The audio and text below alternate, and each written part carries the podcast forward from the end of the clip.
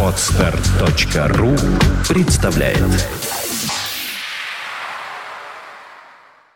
Свободное радио Компьюлента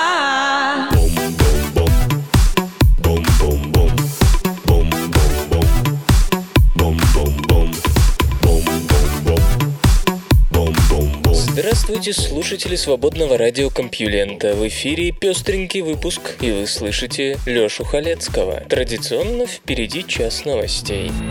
Наука и техника. Тропические леса пытаются обогнать глобальное потепление.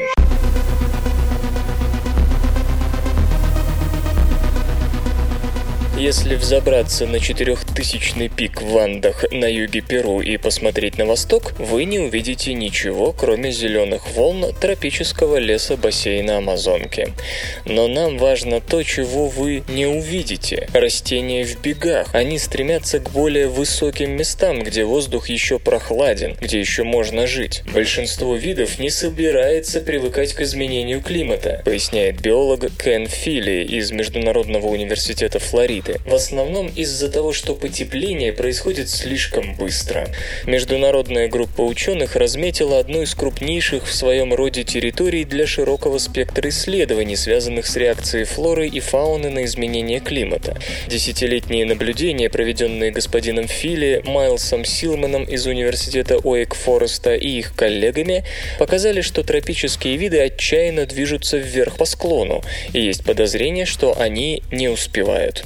Деревья в Андах поднимаются в среднем примерно на 2,5-3,5 метра в год. Для растения, стоящего на месте и способного идти только размножаясь, это могучий рывок. Однако теплеет настолько быстро, что деревьям надо преодолевать по вертикали более 6 метров в год, дабы оставаться в комфортной температурной зоне. Из 38 видов, за которыми ведется наблюдение, быстрее всех мигрирует шефлера. Она поднимается примерно на 30 метров в год. А вот фикус, по-видимому, обречен. Его скорость по вертикали не превышает полутора метров в год. Модели говорят о том, что к 2100 году исчезнет более 50% тропических видов, если температура действительно повысится на прогнозируемые 4 градуса по Цельсию. Если планета нагреется еще сильнее, уровень вымирания достигнет 90%. Когда тает ледник, сравнительно легко описать, что происходит. В качестве бонуса можно привезти домой и выложить в интернет красивые фотографии. Работать в тропиках намного труднее. Сложный рельеф, густые заросли, поэтому наблюдается серьезный вакуум исследований. Чтобы добраться до нужного места, Фили, Силман и их коллеги пользуются древней дорогой инков.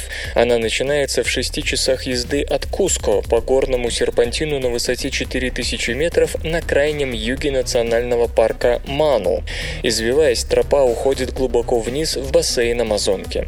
Первоначально участок, где проводились исследования, был разбит на 8 квадратов со стороной в 1 гектар, а сегодня их уже более 20. Каждый из них разделен полосой 250-метровой высоты.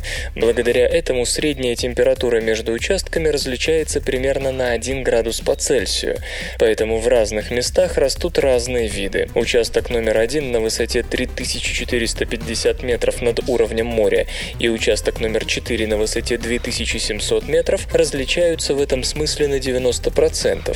У участка номер 1 и участка номер 8 на высоте 1800 метров вообще нет общих видов.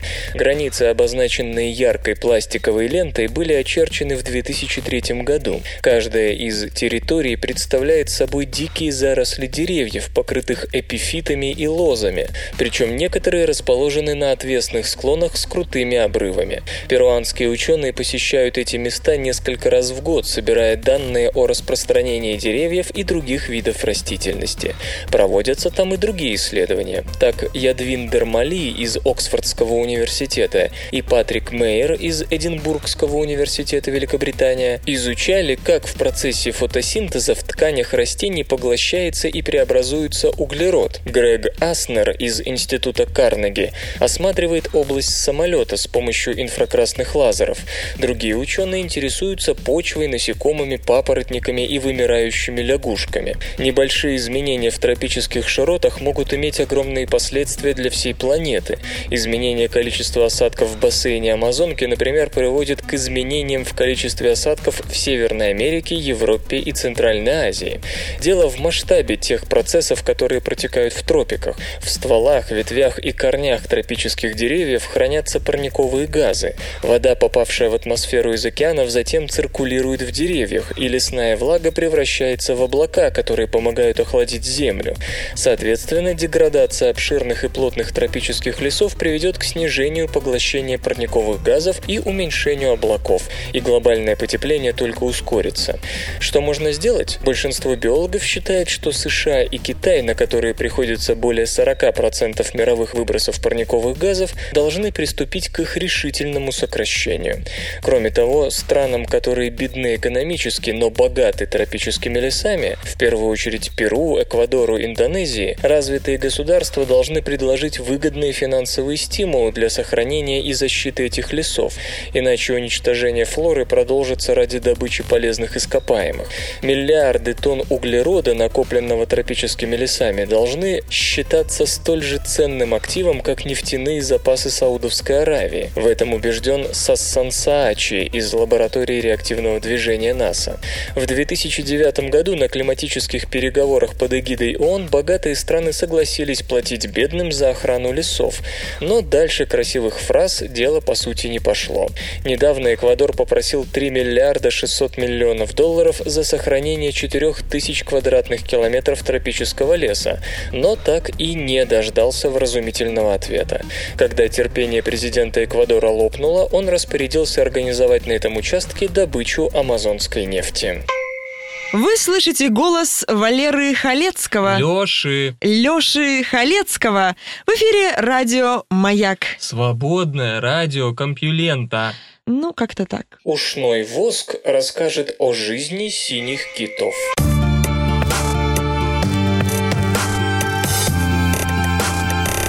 В 20 веке численность синих китов резко упала. К обычному бесконтрольному китобойному промыслу добавилось еще и загрязнение среды, а многие молодые киты гибнут в обычных рыболовных сетях. Кроме того, сонары судов создают шум, который мешает китам слышать друг друга и ориентироваться в пространстве. Сейчас синих китов по разным оценкам насчитывается от 5 до 12 тысяч особей, и экологи, разумеется, стараются в мельчайших деталях узнать, как чувствуют себя эти крупнейшие животные. Что касается химического загрязнения и его влияния на китов, то тут одним из главных источников информации для зоологов служит китовый жир или китовая ворвань. Если кит столкнулся с каким-то химикатом, это вещество отложится в жире животного.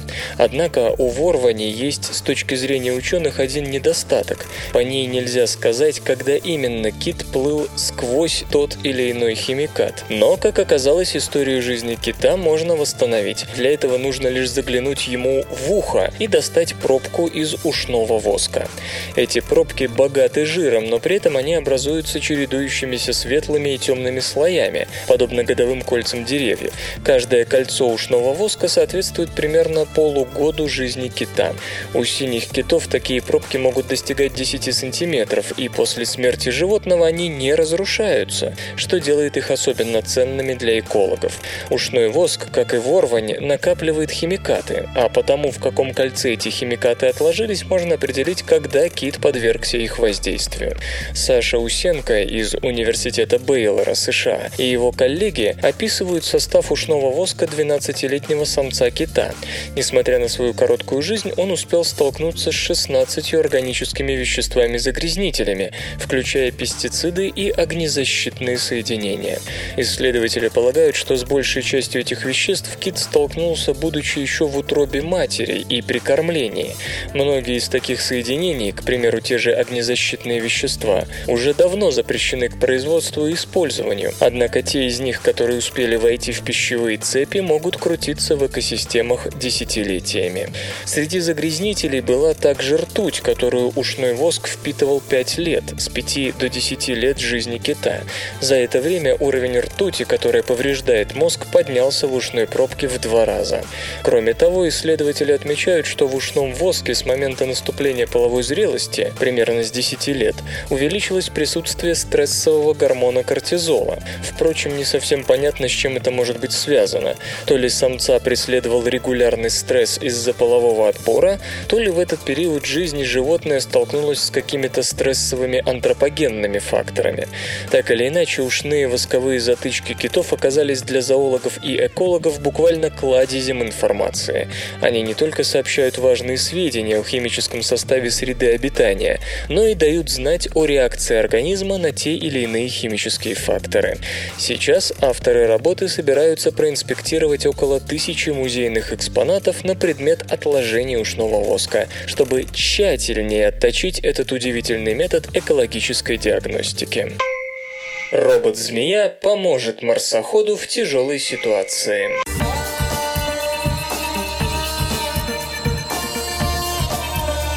Новый планетоход, предусмотренный к отправке на Красную в ходе совместной российско-европейской миссии, может быть модульным, сочетая в одном аппарате сразу двух роботов, способных содействовать поодиночке.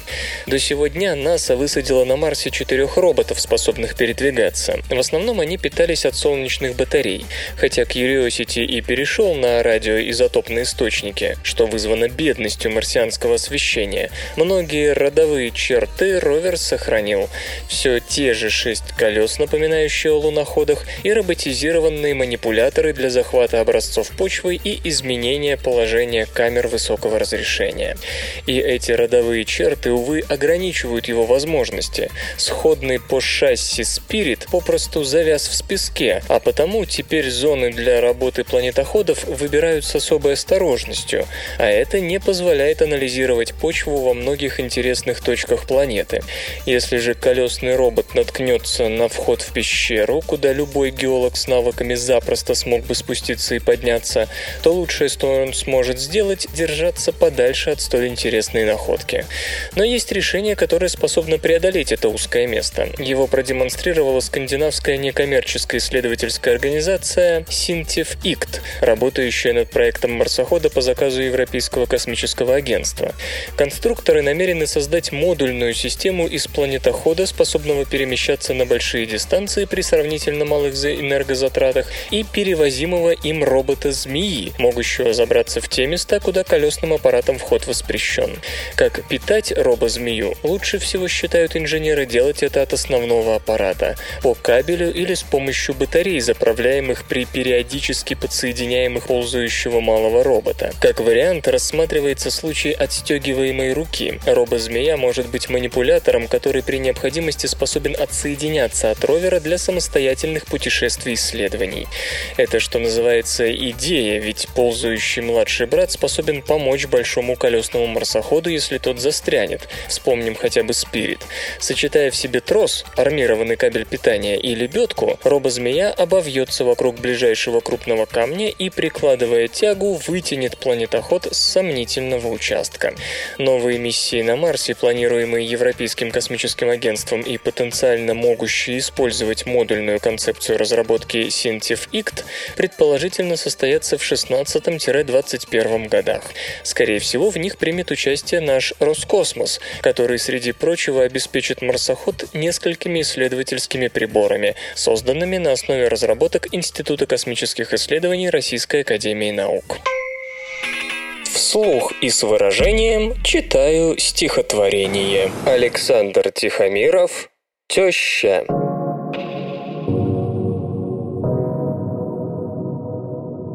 Сегодня ужин тощий, и выпив молока, мы с худенькою тещей играем в дурака. Почесываю ухо, опять не повезло. А чертова старуха в ударе, как назло.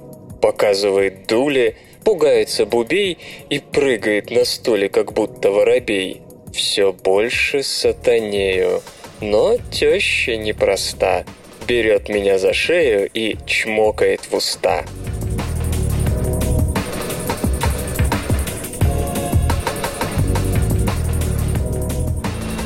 Наука и техника.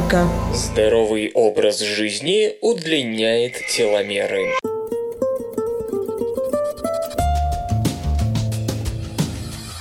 Одним из главных факторов старения считается укорочение теломер, концевых участков хромосом. Теломерные участки нужны для того, чтобы защитить смысловые отрезки ДНК при делении. Фермент, который копирует ДНК, не дочитывает ее крайние нуклеотиды, и чтобы этого не случилось с кодирующими последовательностями, хромосомы несут на своих концах бессмысленные теломеры. Поскольку теломеры не безразмерны, клетка может делиться и удваивать свою ДНК, правда ограниченное число раз. Достигнув этого предела, клетки прекращают делиться и начинают погибать из-за различных повреждений в белках и ДНК, возникших в том числе и из-за повреждения утративших теломеры хромосом. У клеток есть фермент теломераза, который может достраивать теломеры и тем самым продлевать жизнь клетки, давать ей возможность делиться еще и еще. Теломераза, однако, синтезируется далеко не во всех клетках нашего организма, а лишь в тех, которым полагается быть бессмертными или относительно бессмертными, в половых и стволовых. В большинстве же обычных соматических клеток теломераза молчит. Может случиться и так, что система обновления теломер не успевает за их укорочением. Считается, что скорость укорочения теломер не постоянна, а зависит от многих факторов, которые реализуются через эпигенетические механизмы и могут придавать этому укорочению просто-таки фатальную скорость. Не стоит также забывать, что укорочение теломер и попытки клетки что-нибудь с этим сделать могут приводить к раковому перерождению, когда хромосомные повреждения, возникшие в результате попыток обойти укорочение хвостов хромосомы, объединяются с активировавшейся теломеразой. Кроме того, укорочение теломер влияет на появление различных форм сердечно-сосудистых болезней, диабета, остеопороза и так далее. Одно время считалось, что теломеры и их укорочение – это что-то вроде судьбы, что эти параметры вписаны в нашу молекулярно-генетическую машину и изменению не подлежат. Плохие гены есть плохие гены. Потом стало выясняться, что плохие гены в этом смысле можно еще и ухудшить. Теломеры оказались чувствительны к стрессу. И вот обнаружилось, что внешние факторы могут не только ускорить укорочение теломер, но и удлинить их. Об этом на страницах The Lancet Oncology пишут исследователи из Калифорнийского университета в Сан-Франциско. Профессор Дин Орниш и его коллеги в течение пяти лет наблюдали за 35 мужчинами с начальной стадии рака предстательной железы. Десятерым из них на время наблюдения пришлось изменить образ жизни. Они перешли на диету, состоящую преимущественно из овощей, фруктов и цельных злаков, и с пониженным содержанием жира и очищенных углеводов. Шесть раз в неделю они по полчаса гуляли, а еще регулярно боролись со стрессом с помощью медитации, элементов йоги и дыхательных упражнений. В общем, им пришлось вести здоровый образ жизни, но при этом без излишних усилий ради него. Кроме того, все они регулярно участвовали в занятиях группы поддержки, общаясь друг с другом и коллективно снимая стресс. Одновременно ученые следили за длиной теломер и активностью теломеразы у всех испытуемых. И вот оказалось, что у тех, кто питался по диете и регулярно был физически активен, теломеры стали примерно на 10% длиннее. Подчеркну, авторы работы говорят именно об удлинении теломер, а не о том, что они просто стали медленнее укорачиваться. И чем прилежнее человек следовал рекомендациям, тем сильнее у него было выражено это удлинение.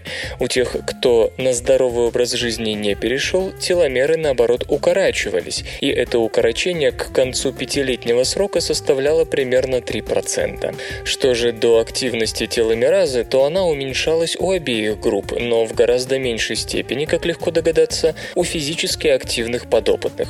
При этом от приверженности здоровому образу жизни падение активности фермента не зависело.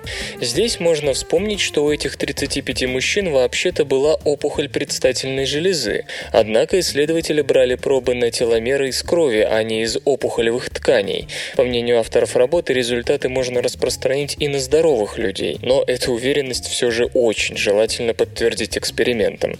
Кроме того, было бы любопытно узнать, что за молекулярные механизмы соединяют здоровый образ жизни и длину теломер, и действительно ли такое удлинение теломер способствует замедлению старения.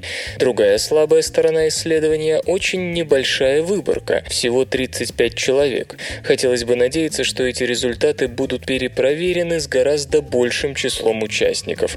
И если данные подтвердятся, это будет означать, что мы сами можем быть, по крайней крайней мере до какой-то степени, хозяевами своим теломером. Впрочем, как можно заметить, в самом способе, которым мы можем удлинить теломеры, нет ничего необычного. Трудно найти человека, который не слышал бы о важности такого образа жизни. И в данном случае исследователи лишь добавляют очков в его пользу. Возможно, те, кто придерживается здорового образа жизни, живут дольше благодаря в том числе и удлиняющимся теломерам. Вы слышите голос Лёши Халецкого. Ну, не прямо сейчас, конечно, а вообще в СРК. Найден еще один новозаветный городок.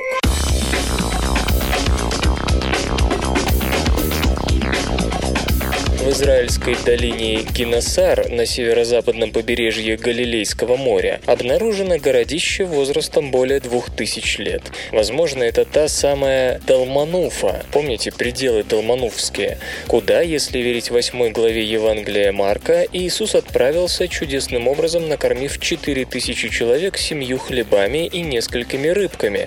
Во всяком случае, это отмечает руководитель раскопок Кен Дарк из Рединского университета Великобритании. Британия. Археологи установили также, что знаменитая лодка, которой около двух тысяч лет, была обнаружена в 1986 году на берегу этого города. Находки говорят о том, что в древние времена город процветал. Стеклянный сосуд и амфора намекают на богатство, уверен господин Дарк, а грузила и каменные якоря в купе с доступом к пляжу, на который удобно вытаскивать лодки, и, конечно, сама лодка, говорят о том, что местные жители рыбачили. Южная часть города города находится всего в 150 метрах от другого древнего поселения под названием Магдала. На полях между современным Мигдалом и берегом озера найдены сотни фрагментов керамики. Самые старые из них относятся ко второму-первому веках до нашей эры, а самые новые – к пятому веку нашей эры. Следовательно, город просуществовал до времен Византийской империи. Среди находок так называемая тессера – кубики, из которых составлялась мозаика, а также фрагменты судна из известняка, которые связаны, по мнению археологов, с обрядами очищения, практиковавшимися иудеями в начале римского периода.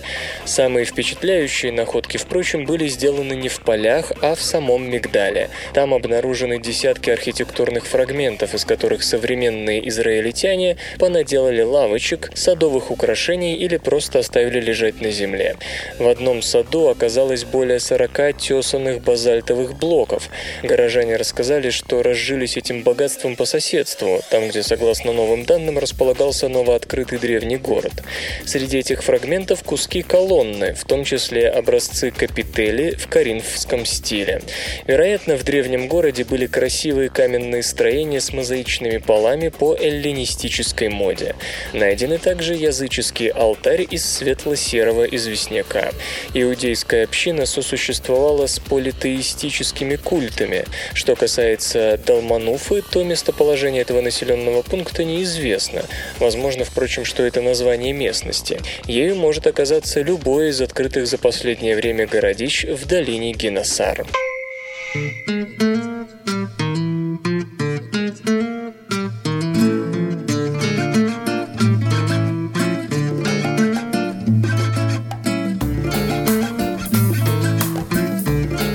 эфире группа Los Microbos с песней Perez Amores.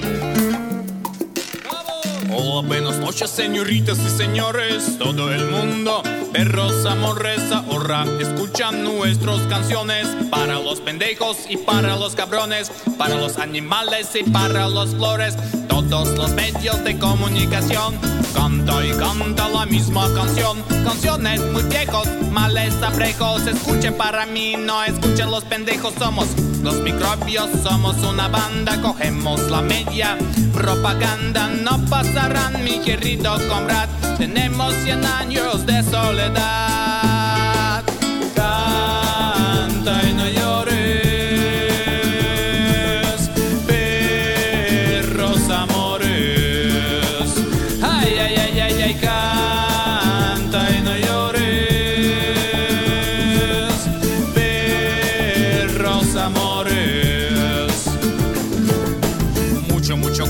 Yo soy el macho, caramba, caramba.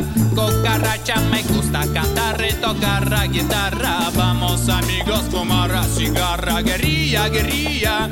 Mamma mía, oh, mamma mía, dame cierra la boca, no soy malecón. Revoluciones en mi corazón. Pedro, María, Juan, Juanita, Julio, Carlos, Mezcalito. Solo queremos y basta. To go to the pictures and get fed with pasta. Sobre el dinero pensamos ahora. How can I buy? Chrysler Aurora. Canta y no llores.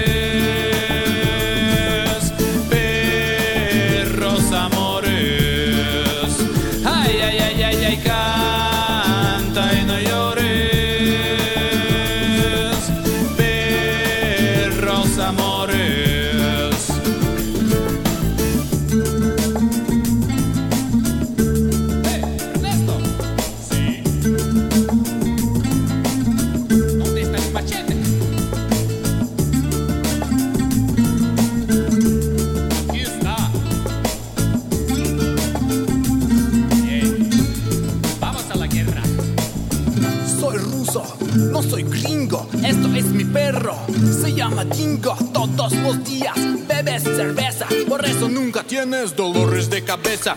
El que no llora, no mama ahora. No, no, no, no. Muchas gracias, señora. No tengo el tiempo para llorar. Arriba, arriba, para conquistar. Somos campeones, conquistadores. Hasta la vista, perros, amores. Una papaya y un banán. No soy marinero, yo soy capitán.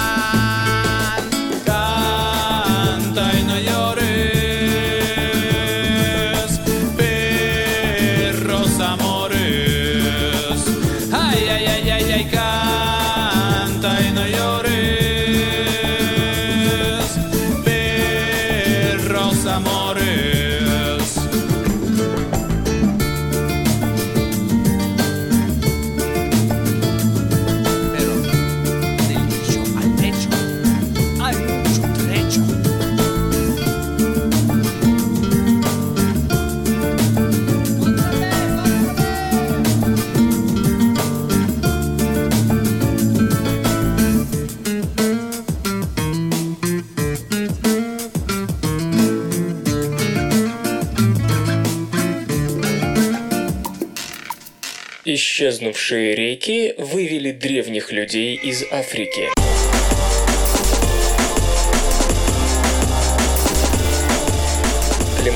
Климатические модели позволяют судить о том, как ландшафт выглядел около 100 тысяч лет назад. И можно предположить, что ранние люди покидали родной континент, ориентируясь по обширной и плодородной речной сети, которая вела их из областей южнее Сахары на берега Средиземного моря. Вот уже несколько десятилетий обсуждается гипотеза о том, что три ныне сухие североафриканские реки были дорогами для наших ранних предков. Водные пути поддерживали существование богатой флоры и фауны, снабжая тем самым ранних людей пищей во время их перехода через континент. Но никому еще не удавалось выяснить, сколько воды было в этих реках, когда и где именно они текли и как далеко заходили в пустыню, отмечает гидролог Том Култхарт из университета Халла. Господин Култхарт и его коллеги смоделировали климат последнего межледниковья, дабы видеть, как влага, принесенная муссонными дождями, стекала по северным склонам гор, расположенных южнее Сахары. Как выяснилось, даже с учетом впитывания и испарения было достаточно воды, чтобы через пустыню протянулись зеленые коридоры. Наиболее многообещающей из трех гипотетических рек исследователям показалась Ирхархар, достигшая влажных областей на границе Алжира и Туниса. Ее длина оценивается в 800 километров. Это самая западная из трех речных систем, но мы-то знаем, что люди в конечном счете отправились на восток. Нет ли тут противоречия? Нет. Авторы предполагают, что добравшись до устья Ирхархар, люди, возможно, пошли вдоль морского берега, через сотни или даже тысячи лет переправились через дельту Нила и продолжили свой неспешный путь на Ближний Восток. Почему именно Ирхархар? Дело в том, что длина этой реки одаривала людей необходимыми ресурсами на протяжении всего маршрута к Средиземному морю, тогда как две другие реки, по-видимому, оканчивались в центральной части Ливии, которая и тогда была довольно довольно засушливой. Оттуда было просто некуда идти дальше. Исследователи указывают также на то, что на западе Северной Африки больше стоянок среднего палеолита, чем на востоке. В окрестностях предполагаемого русла Ирхархара обнаружено множество классических каменных орудий, то есть люди охотно селились на берегах реки. Археолог Елена Гарчеа из Кассинского университета Италия считает, что предложенная модель прекрасно вписывается в современные представления о том, как ранние сапиенсы расселялись по Африке, а затем сочли разумным отправиться на поиски новых земель. Вовсе не магнитные бури угрожают спутникам.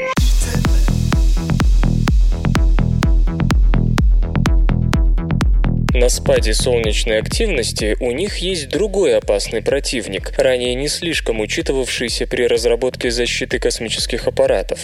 Столь важные для функционирования спутниковой связи геостационарные космические аппараты, находясь на высоте 36 тысяч километров, вращаются вместе с Землей и все время остается над одним и тем же районом планеты. Запустить их на такую высоту в десятки раз выше МКС очень дорого. Оттого срок жизни спутников закладывается равным 15 15 годам. Но в жизни он нередко оказывается короче, несмотря на некоторую защиту от космической радиации. В чем же дело? Группа исследователей из Массачусетского технологического института во главе с Кэрри Кахо проанализировала условия 26 скоропостижных, ну ладно, хорошо, досрочных кончин геостационарных спутников за последние 16 лет, чтобы понять, насколько такие аварии связаны с космической погодой в окрестностях планеты. Отслеживание температуры и заряда усиливается усилителей спутников показало, что все рассмотренные ЧП произошли не во время высокой геомагнитной активности, которая считается весьма опасной для космических аппаратов и связи, а напротив в периоды, когда все геомагнитное таилось и маскировалось. Речь было в норме и ниже. Зато оказалось, что в завершающих фазах 11-летнего цикла солнечной активности, когда в околоземном пространстве часто появляются электроны высоких энергий, число поломок усилителей усилий максимизировалось. Авторы работы связывают это с тем, что даже несмотря на экранирование, электроны больших энергий массово и периодически проникают на спутник, способствуя накоплению на нем электрического заряда. Последний по достижению определенных пороговых значений убивает усилители и другую электронику. Конечно, на спутниках есть запасные усилители, но когда аппарат должен прослужить 15 лет, запастись абсолютно всем невозможно. Именно поэтому ресурс геостационарных спутников спутников зачастую не вырабатывается. Как отмечают исследователи, это значит, что при проектировании новых искусственных спутников Земли такого типа инженерам надо меньше заботиться об угрозе магнитных бурь и больше думать об экранировании от электронов высоких энергий, что потенциально удлинит срок активной деятельности аппаратов в околоземном пространстве. Исторический анекдот. Библия служила для Ивана Алексеевича Бунина неиссякаемым источником поэтических образов. Однако иногда он мог отозваться о ней и так. Хм, странные вещи попадаются в Библии, ей-богу. Не пожелай жены ближнего твоего, ни вала его, ни осла его. Но жену ближнего своего я иногда желал, скрывать не стану. И даже не раз желал. Но осла или вала нет, этого со мной не бывало мало. Железо или гаджеты. Сточные воды могут стать практичным источником электричества.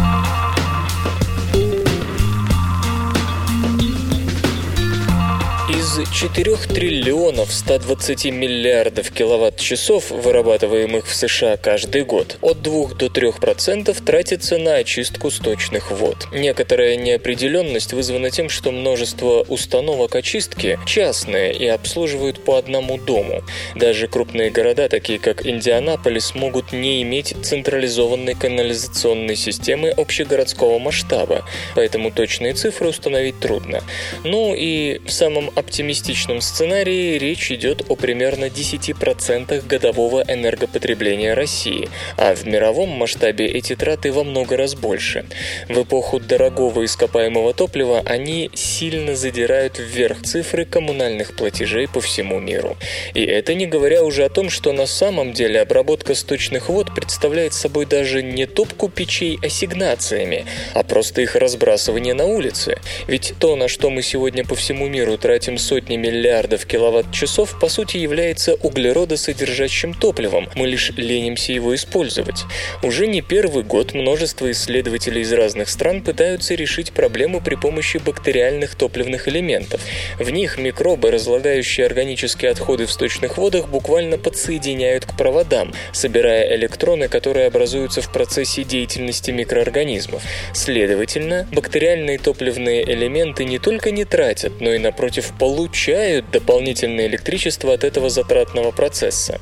Большинство бактериальных топливных элементов размещают бактерии на аноде, отделенном от катода мембраной, которая пропускает протоны водорода лишь в одном направлении – от анодной камеры в катодную. На катоде при этом происходит восстановление кислорода с образованием воды за счет электронов от бактерий. Традиционной проблемой таких топливных элементов считается то, что даже небольшое количество кислорода, попадающего бактериям, позволит им использовать газ напрямую, не отдавая электроны топливному элементу. В новой разработке ученые из Стэнфордского университета во главе с И. Цуем использовали катод с небольшим количеством оксида серебра.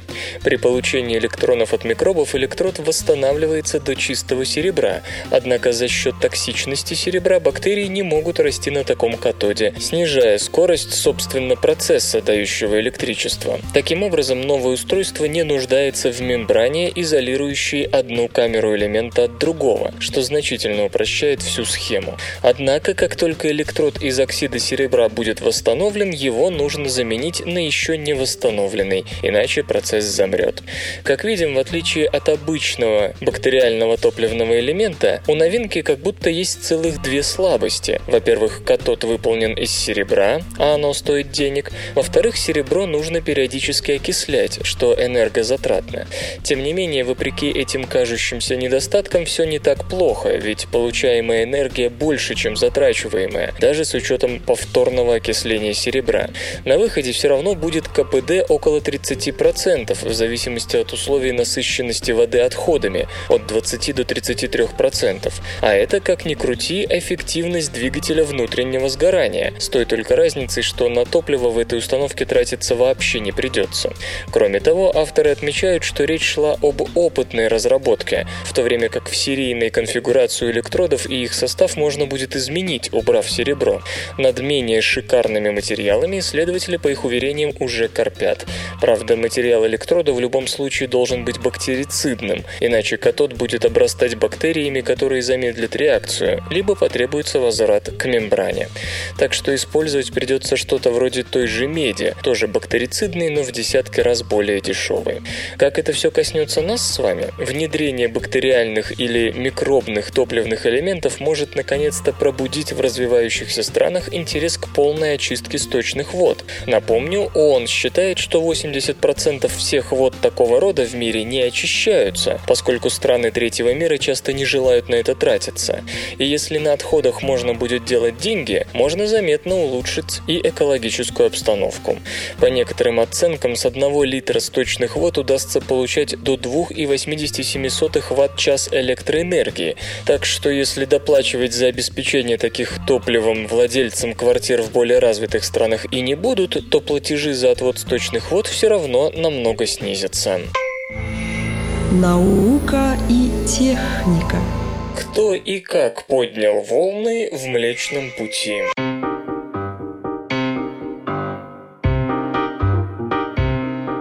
Зря вы думаете, что наша галактика в полном порядке. Кто-то или что-то сеет возмущение среди ее звезд, причем его характер указывает на явное вмешательство другого крупного объекта.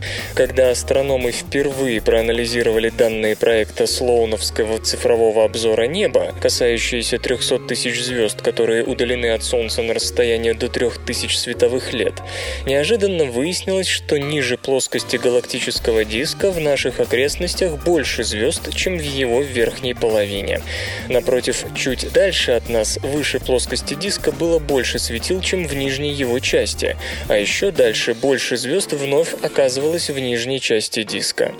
Это звучит как осцилляция, и судя по имеющимся данным, так оно и есть, заявляет Сьюзен Гарднер из Университета Кентукки в Лексингтоне, США.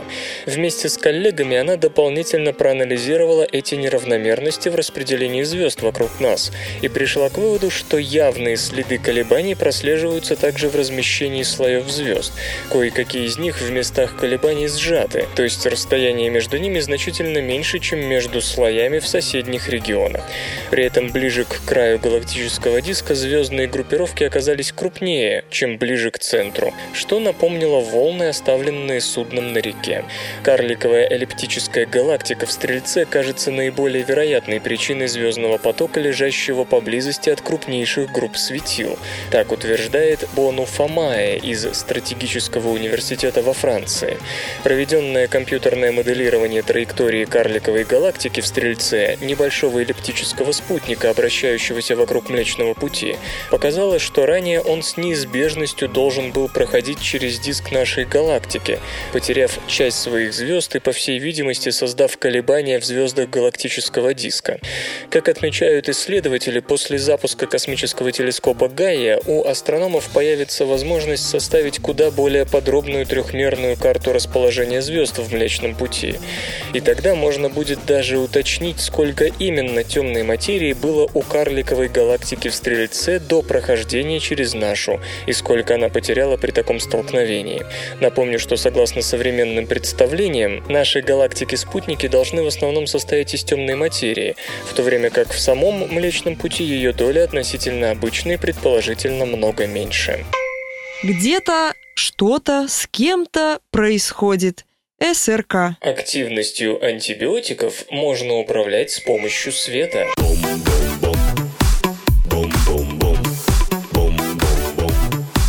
Антибиотики защищают нас от инфекций, однако они же служат причиной появления устойчивых бактерий. Оказываясь в окружающей среде, антибиотики становятся постоянным фактором отбора, к которому бактерии быстро приспосабливаются. Особенно это касается веществ, которые используются в профилактических целях в сельском хозяйстве. Огромное количество лекарств, которыми обрабатывают скот, попадают в сточные воды, превращающиеся в инкубатор для новых устойчивых штаммов. Проблему можно было бы решить, если бы мы могли включать и выключать антибиотики по своему усмотрению, чтобы лекарство работало лишь какое-то время, пока находится в организме. Так могли бы работать, например, быстро распадающиеся вещества, однако их не всегда можно точно контролировать. Лекарство с точной настройкой удалось создать исследователям из Гранингенского университета.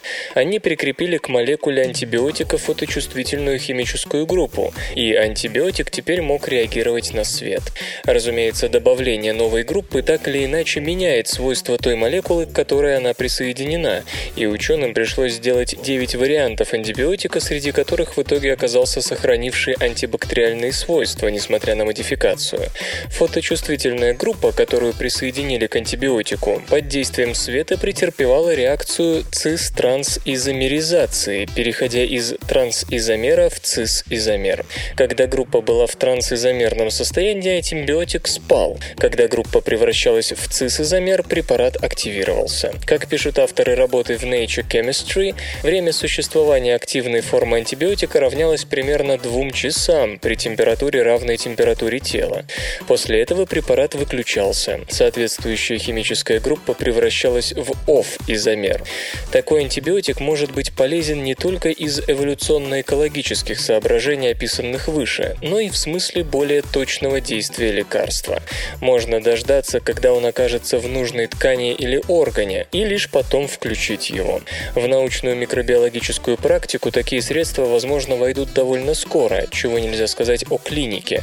По словам Бена Феринги, под чьим руководством проходили эксперименты, задачей научного коллектива было лишь показать принципиальную возможность управления активностью лекарства с помощью света. Что же до конкретного клинического воплощения этого изобретения, то на это может уйти лет 10. Компьютер. Компьютер. Компьютер. Лента. Подкаст.